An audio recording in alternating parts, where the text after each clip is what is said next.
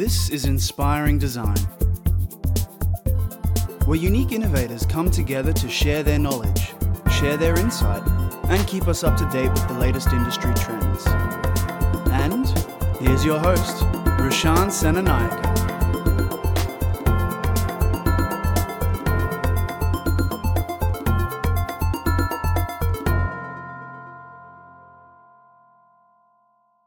Um, welcome back, guys, and uh, we're actually here with a really special um, guest today here in Melbourne um, at the Swinburne Uni DATTA Conference, DATTA National Conference. Uh, we're here with the president of uh, the DATTA Australia. He's um, also the head of design at Northcote um, State High School, a leading STEM teacher, and and just a wonderful human being all around. I will give a di- bit of a disclaimer where we both have a uh, pretty strong accent, so you're going to have to listen even more carefully than our previous episodes.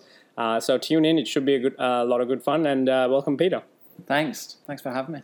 Um, can you start off with a, a, little bit of a background on yourself? Uh, sure. I um, studied industrial design, or it was called integrated product design when I did it in, Yep. in Glasgow, in Scotland. And uh, that was kind of like a half design, half business degree. Um, so I went travelling after university and went back to Scotland and, and worked in retail design, so designing shops. Yep. Um, which was fine for a while. As an industrial designer, or yeah, I, I kind of helped out wherever they needed me, but I, designing furniture was meant to be my main job. yep, But I quickly ended up managing projects that no one else wanted to to, to deal with. Um, so I got a lot of experience in that role. yeah, Uh, but I d after a few years of that, I was looking for something different, and I moved into kind of uh, tertiary education, uh, just working at colleges and universities in, in lots of different roles. yeah, Um, and when I was working at Dundee College, because we'd moved to the Highlands, um, I had an opportunity to learn how to teach English as a second language for free. Oh wow, So I took that opportunity, yeah, and then we moved to Berlin for six months just to use it. yeah, and uh, and six months turned into four years, and I, Wow. I, I loved teaching English. It was mainly to businesses, so uh, IBM, Deutsche Bank, Mercedes Benz, those Yeah. types of companies. Yeah. Uh, and after a few years of that, it was it was time to start thinking about becoming a teacher properly, and maybe teaching something I know more about than English. Yeah. So I decided to become a design technology teacher, and then we moved to Australia, and that was nearly ten years ago. wow. Seriously, that's a interesting life. So far, so good. Yeah, definitely. And um, I, I honestly don't want to guess your age because I think I'm going to get it very wrong. Um, because I, I would guess mid 30s. Well, thanks very much. I just turned forty, so uh, I must be Seriously? Doing, I must be doing something right, but I'm, I'm Oh, not wow. sure. What, I'm not sure what that is. Must be your background. I don't know, Maybe, or, or maybe. the rich experiences. But that's incredible. Um, so with that, um, what you, you you've somehow always been in design. Um, what exactly about design, like makes makes it makes it interesting for you, or like what captures your attention? Do you think? yeah, I mean, I think as a as a child, I just wanted stuff, Mhm. so I just I just drew it and made it, and you know whatever I couldn't get from my parents, I would go into the garage and make. Um, so that that it was always been a, an early passion of mine, and Lego was a big thing. Mhm. Um, but uh, the skills that I learned at university, I've, I've managed to use them in every role that I've had Yeah. in some way. Yeah. Uh, sometimes um, maybe it's marketing skills, or maybe it's uh, setting up a new business, Yeah. or, or something like that. But um, th- my skills have always been transferable, and I've always felt completely kind of confident in my own abilities in any role that I've landed in. And it, it hasn't been until I've moved into particularly secondary school education that I've felt like I'm using all of my skills all of the time. Yeah. Uh, so I think that's the most important thing that kind of design has given me. Yeah, and I really find it interesting when you mentioned that um, if you couldn't get something, you went and made it yourself. Sure. So it's that ability to create Yeah. something out of nothing, almost. So Yeah, and normally things that I wasn't meant to have out of things that I probably shouldn't have used. fair enough. There you go. Um, that's really interesting. So when it comes to um, teaching uh, design, do you have any preferred methods that you use in your classroom, like compared to maybe back then and, and or even today? Yeah, I mean, I've, I I never, I didn't teach in the UK. I didn't teach Okay. design there, so I didn't learn a, a different way of doing things. I, I came to Australia and I just hoped that they had workshops in schools and Yeah. tools and equipment and materials that I could get my hands on and, and help students out with. So when I first arrived, I was just very happy helping kids Yeah. put nails into wood. I mean, it just seemed like a nice way to, to make a living. Yeah. Uh, but quickly I realised that that wasn't enough for the students. They weren't engaged. Um, it was only a certain type of student that, that, that kind of found their place Mm-hmm. in that part of the school. And normally it was those students that had switched off from the rest of, of school Yeah. and didn't feel particularly academic Yeah. and, and, and, and were maybe a bit lost. So it was good that we were a home for them and you could kind of take them on and encourage them and, and maybe empower them to feel like they could do something valuable. Yeah. But there was a lot of students that just didn't see it as for them. Yeah. And I really wanted to engage them because I knew there was a lot more that we could do, and I took um, experiences directly from university. And in fact, the, the curriculum changes that I brought in in the first couple of years at my first school were straight out of university, um, and I just adapted it, it for them, and they really took to it. And they loved um, using CAD and, um, and and thinking about how they could solve problems bigger than where should I sit my coffee cup or how am I going to store all these magazines. Yeah. Um, so when they started thinking about uh, future transport or any sort of gadget or gizmo and drones and robots and all that that type of thing, uh, when I started to introduce them to more possibilities, the engagement really grew, and the behaviour got better, and I was having a nicer time. They were having a nicer time. Yeah. And it's just kind of continued from there. Yeah, yeah, that's brilliant. And um, I one of the ones that uh, one of the keynotes that you gave at the Queensland State Conference, uh, this year, wasn't it? Yes. Yeah, Um, I really enjoyed that because it was about en- embracing that change, um, especially with the whole um, technology coming in and design becoming almost the center of other disciplines, and and it's it's a very big shift from being able to you're the you're, you're the guy who builds the coffee table or the or the you know pencil case or something like that. So with that rapid technology change, do you have any things that you do with the school yourself or with the students um, to stay ahead of the curve almost with the rapid technology change? Um, technology is a difficult one. So if you are at a government school, Yes. And you don't have much cash, Yep.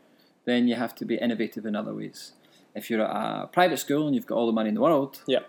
great, you go for it. You've got technicians, you've got people that know how to operate things. Yep. Um, so that removes a lot of barriers. Um, we initially it was just about changing the types of projects that students were doing. So we wanted to make sure that whatever project we put out in front of the students, we gave them lots of freedom within that. Okay. And that generally the products would be things that they would be interested in. So do they go and find their own problem or? Well, in, in, increasingly, so in, in junior year levels, you kind of set the problem and the Yeah. context, and it's much more structured. But then, just as, as the year levels increase, we, we strip that away. Freedom and- happens, until yeah. we get to Yeah. you know year twelve, and they are completely finding everything on their own, understand the problem, Yeah. uh, and tackle it any way they, that they want. Um, and we quickly came away from uh, focusing just on materials. Yeah. So this is a woodwork thing, or a metalwork thing, or plastics. Um, so we're all we're always focused on problems. Mm-hmm. Uh, what problems can we solve? Um, and so the, yeah, the, the, the students have really uh, enjoyed that. But with technologies, the technologies are really just a tool. Mm-hmm. Um, so you can do a lot of things with hand tools. Yeah. Technologies make it easier. Laser It's a form of cutting- technology. Yeah, laser cutting will make something a lot easier, but you can kind Yeah. of get round things with lots of different little techniques. Yeah. Um, so technology is great. It can be engaging, um, maybe initially. Mm-hmm. Like we, I, when we brought in three D printers, it was like, wow, that's Yeah. fantastic. Six months later, no one's interested really, um, and and and it's it's always about what what is the work that the students are engaged in. What are they trying to do? Do they have freedom? Yeah. Uh, are they intrinsically motivated in, in, in, in the task? Yeah. Um, and that's where we've um, tried to place ourselves now. We're very fortunate in Australia that the uh, Australian curriculum for technologies, design and technologies, is quite progressive. And it'll talk about things like products, sure, but also services and environment. Um, so we have, and through the teachers associations, we have close links with the universities. Yeah. So we, we, we went to RMIT and said, what is this service design thing? Yeah. And how can we apply it in a high school setting? Yeah. Um, and so they were really helpful. And so within um, a couple of months, we developed a, a unit of work for year eights where they develop an app and device something similar to the Fitbit. Yep. So we identify something that um, someone really wants to achieve or some problem that needs to be solved, Yep. and they'll develop a conceptual Yep. device, an app to, Yep. to go with that. And, and I think that's how we are managing to kind of not stay ahead of other schools, but that's how we are developing our learning area by trying to find new and interesting ways to engage students. Yeah, that's brilliant. I actually really enjoy the fact that um, you're, uh, what do you call, reaching out to the tertiary level and then uh, those other areas through the Teachers Association to bring that knowledge into the high school.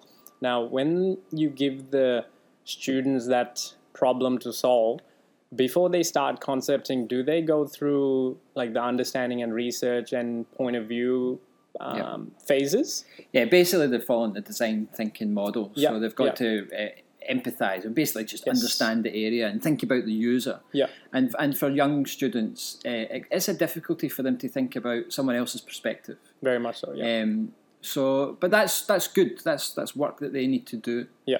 Um, so, yeah, that's been a big part of um, of, of our approach, and um, and, and when it's come to, when it comes to finding problems, um, the bigger the problem, the better. Mhm. Whereas just now, what happens in a lot of schools, and I've done it myself in, Mm-hmm. in the past, it's just the older the students get, you just give them bigger and bigger products. Yep. Yep.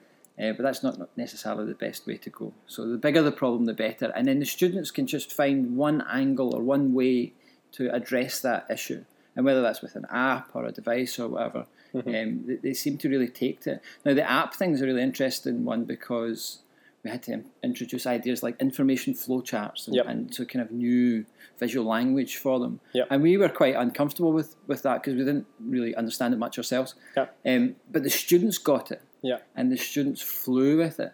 And whenever you do those types of projects where you extend yourself and you and you think you might be extending the students maybe even too far sometimes, they often take it and run with it. Mm-hmm. And they start teaching you. Yeah.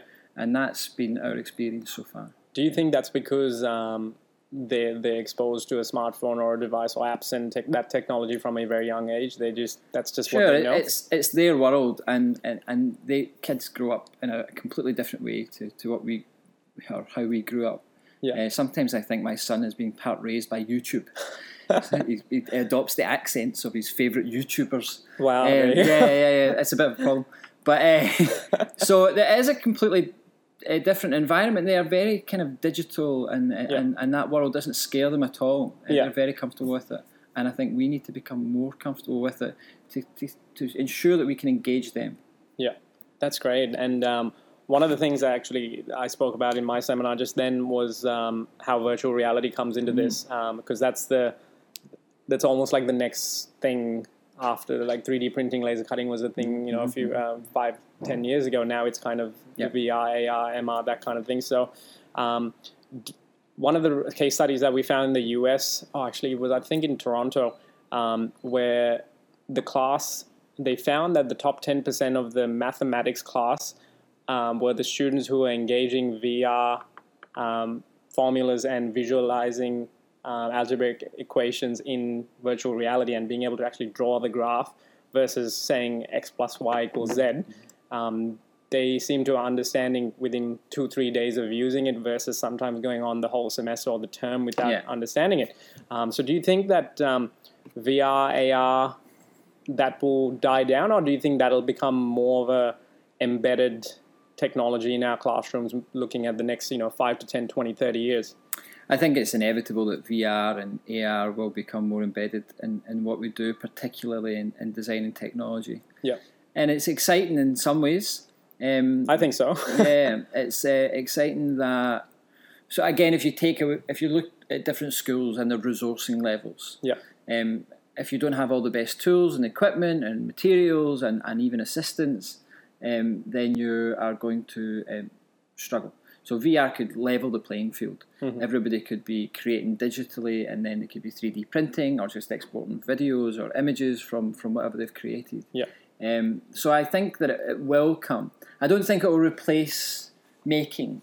I don't think it will replace lots of the things that we do. I Yeah. don't think it will replace artifacts because those things are important to us. Definitely. culturally. Yeah. Um, and I think we, we, we're always going to want to have the thing. Mhm, Uh, mhm. But if you look at Ford, for instance, um, now Ford have obviously um, stripped right back their engineering uh, in Australia, but what they have kept is their design Mhm. um, and development centre. And the, the virtual reality and AR is heavily used in that environment. Yeah. So they will test everything. The, the interior architecture of cars all has to be checked out in VR before they spend any money in making. Yeah. Uh, they can run focus groups with uh, potential buyers, Yeah. all in VR without um, wasting a lot of money. So it's it's opening up a lot of possibilities, um, and I think it will just be another great tool to have available. Mhm. Um, but I don't foresee us walking into a classroom and everyone's just sitting on a on a headset f- for the whole day. Yeah, yeah, At least I hope not. yeah. Um, but definitely a great tool. Yeah, no, definitely. It's um, it's interesting because um, the Ford Ford example you gave, I actually recently found that um, Mercedes Benz was using VR for their marketing. Mm. Um, they were they were advertising their new AMG model, Mm.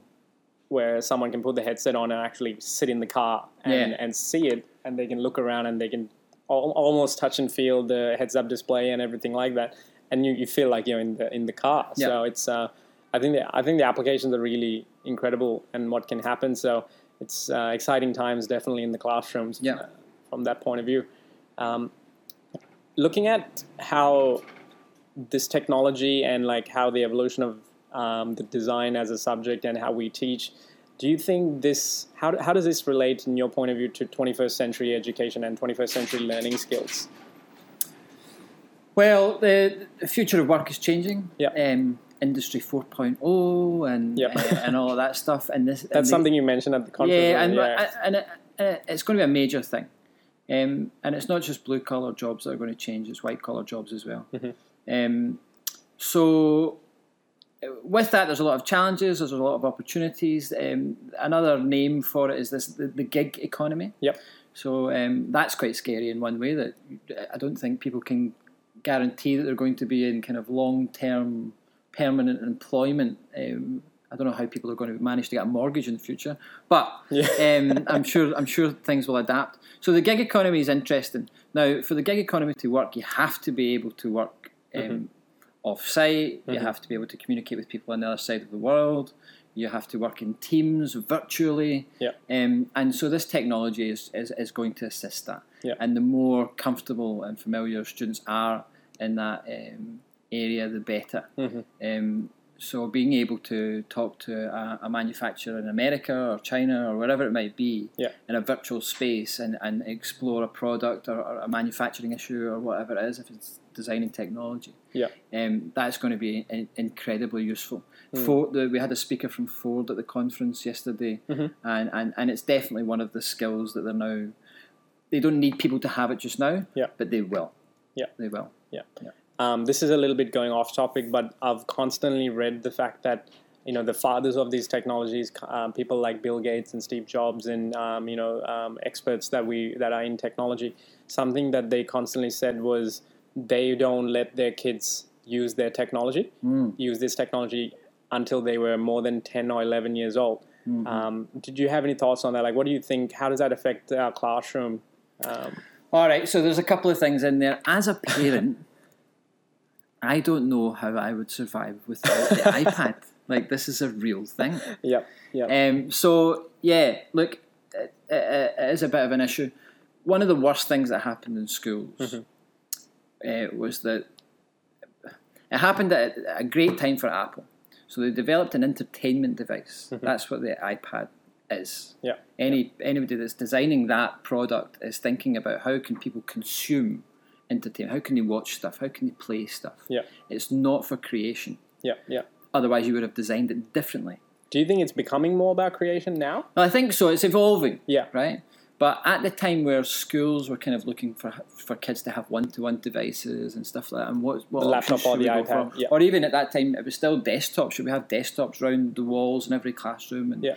um, and it was cheaper, and the battery life was great. Mm-hmm. And if you gave them a good case, it probably would last a year. I mean, Yeah. we're crazy that we just think about IT in this in that, in that short term. Yeah. But that that's what happened, and it's it, it's been an incredible distraction for students. Yeah.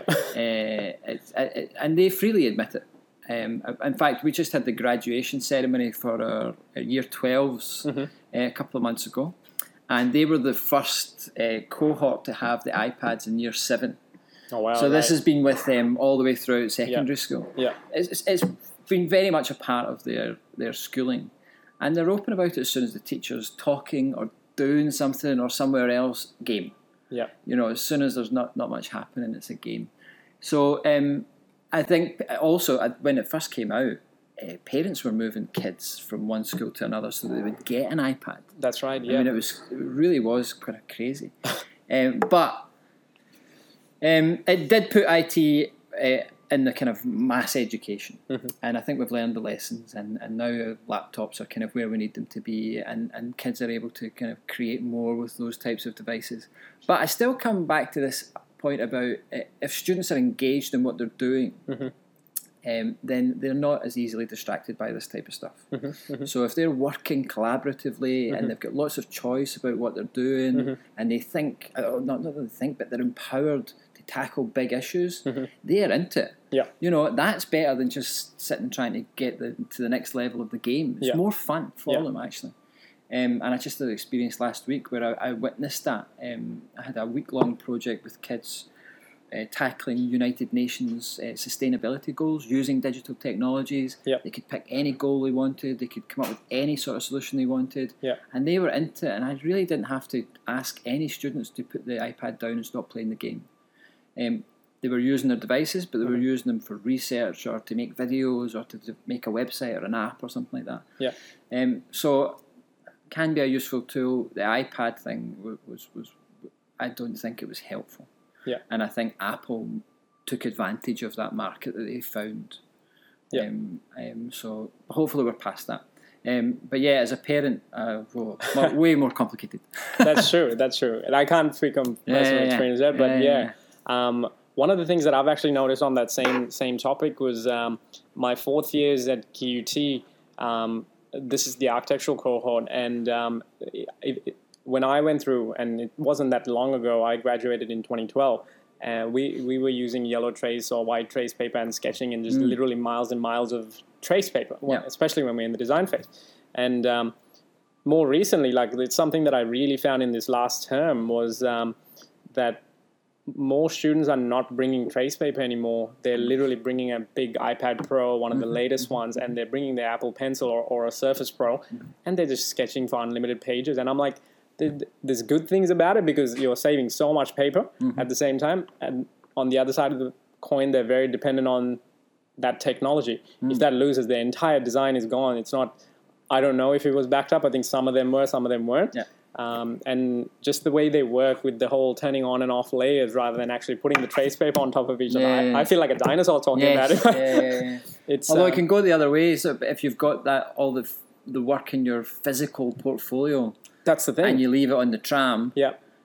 nightmare. That's the, that's the thing. so. I'm like, wow, there's, there's, it's, it's a very interesting point, and. I'm seeing that transition. And, and I swear, my fourth years there were more iPads than trace paper Mm-hmm. in this in this last semester. So it's it's very interesting to see where it's going.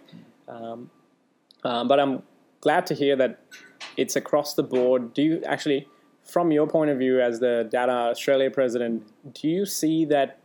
Is this the same norm across Australia? um, in terms of the technology shift and what the um, the impact that it's having in the classroom and how the teachers are tackling it, their viewpoints. Yeah, I think one of the things, as a teachers' association, one of the things that we um, try to help our members with is that we try to introduce them to the new technologies um, at events like conferences or workshops where they've got time to sit with someone who knows what they're doing and can help them. Yeah. Oftentimes it's just an introduction. yeah, Um, but because teachers are so time poor, yeah.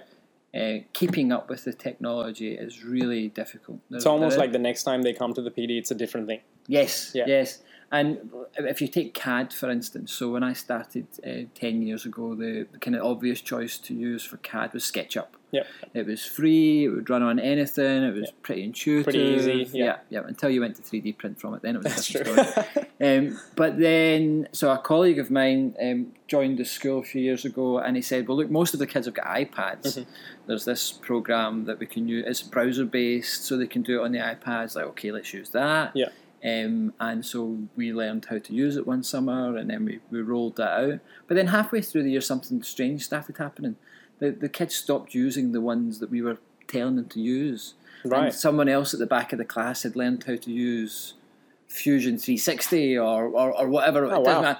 And so then he's teach he's taught all the kids at his table how to use that. Yeah. But then over here, someone's got I don't like Fusion 360. I'm going to use this. Oh wow. And so it, it, I've, I've now got a, a digital design class at year 10 where they must be using four or five different pieces of software. And I don't know, I only know one of them. but uh, fortunately, the kind of obviously the, the stuff we've shown them initially is, Yeah. is enough to get them across all of them. So just got them started and they started running with Yeah, it. but, but Bailey even started, you know, it was like, I'll show you two or three things to start drawing, and Yeah, then you're going to play and experiment and explore. Yeah. And then after a bit of uh, exploration, here's a simple thing that you can try and draw, a Lego brick or something like that. Yeah. Um, and then and then we're going to go through a full design process, Yeah. design thinking, solve a problem, come up with a product, and then you're going to model it. Yeah. And that was basically the, the, the digital design elective that we had. And yeah, they're, they're all using different platforms, different uh, software. It's it's weird, but it's great. It's fantastic, and they're teaching themselves because they're engaged. Yeah. And they're going home and they're playing with it and they're chatting to their friends about it and they're showing each other. Yeah. And that's as an educator, That's what you want. that's the dream. Yeah. Yeah. yeah, yeah. That's really interesting. I'm just thinking back. Um, that's what happened to me in first year at, at tertiary. Yeah. Because we were forced to learn all the softwares on our own, and I got in, got my foot in the door with SketchUp. But um, in high school, we were taught almost redundant softwares like Pro Desktop. So we never used it, and no one uses it anymore. So it was kind of a waste of time in a way. But um, when we came into uni, there were a couple of these really high performing students that were using SketchUp for these very, very simple things. And we're still doing sketches, and it just can't even compare. So I remember thinking and feeling the same way. And then that forced us to then learn it ourselves. And then that then bridges onto Revit or then ArchiCAD or whatever, Yeah. and then Photoshop, and you just go from there. So Yeah. the fact that that's happening in year 10, that's, that's incredible. They're going to be literally years ahead. So that's, that's brilliant. Yeah. Yep.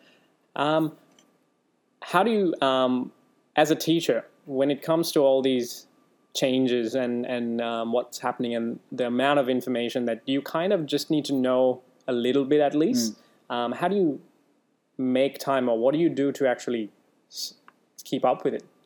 Yeah, I mean, again, that's where the associations really come in. I mean, so the reason that I got involved with asso- associations was that um, I landed in a, and it was a nice little school, um, Catholic boys' school in the centre of Melbourne. Um, and there was a fantastic teacher there um, who taught me so much. Yeah. Um, he taught me about how to relate with students and uh, how to, to use all the different equipment and stuff like that. Uh, but he was ne- nearing the end of his um, time teaching, Yeah. and uh, and I was going to have to kind of step up and kind Gotcha. of be head of faculty, and Yeah. it was a bit daunting.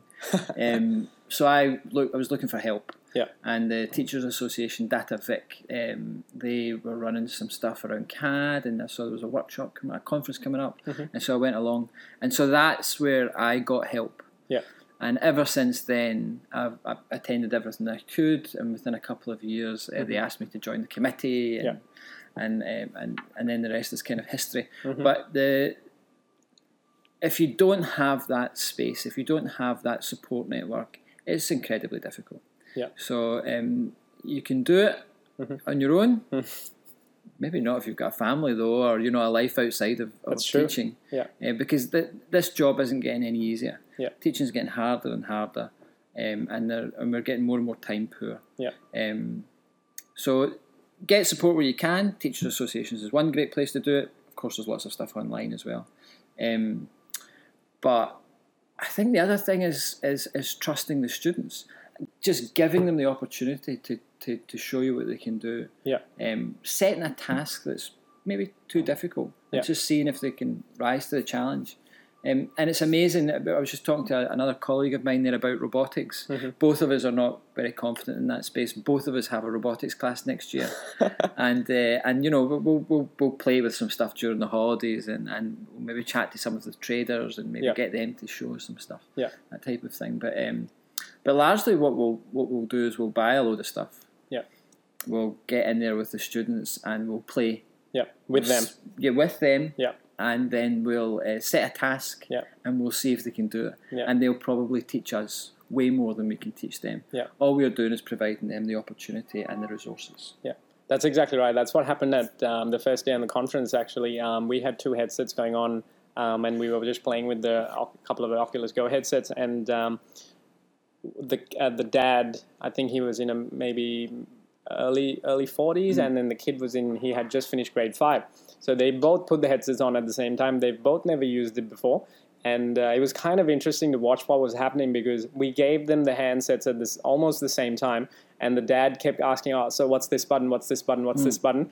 And the kid didn't ask a single single Yeah. question. He just took it and naturally started to move around. And we kind of stepped back. My whole team just stepped back because these guys were having their own conversation, and the dad's asking questions, going, Yeah. "Oh, so what do I do now? Like, um, I'm I'm seeing this. Um, what, what's what's happening here?" Yeah. Where he's like, Dad, go there, like point at this while he's in his own virtual reality environment and he's doing his own thing. Yeah. And he just ran away with it. And, and Yeah. he was on it for much longer. The, the dad got overwhelmed and he took the helmet off after a few minutes. yeah. But um, yeah, it, it's, it's really interesting to see that. It's amazing. We we we have a we have a PlayStation at my house. Is there a PlayStation VR? No, Okay. not yet, not yet. I, I can't afford that yet. Ah, fair Um, enough. but um, I, I, I didn't have one as a child, so now Yeah. I got a, a little bit of cash, I, I got one, Yep.